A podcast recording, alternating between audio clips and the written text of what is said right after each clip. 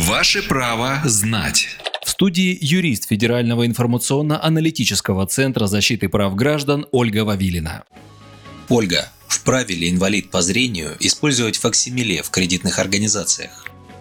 Для начала поясню, что факсимиле – это точное воспроизведение подписи лица с помощью механических средств копирования. Обычно выполняется путем проставления печати с такой подписью. Согласно федеральному закону о социальной защите инвалидов в Российской Федерации, инвалид по зрению вправе использовать факсимиле в следующих случаях. При приеме, выдаче, размене и обмене наличных денежных средств кредитными организациями. При приеме и выдаче наличных денежных средств организациями, не являющимися кредитными и индивидуальными предпринимателями. Для использования факсимиля в указанных случаях инвалиду по зрению потребуется предъявить паспорт, нотариальное свидетельство, удостоверяющее тождественность подписи инвалида по зрению с ее факсимиле и справку, подтверждающую факт установления инвалидности по зрению. Информация о характере и сумме операций с наличными денежными средствами, проводимых организацией, должна сообщаться инвалиду по зрению, использующему факсимиле, работникам этой организации.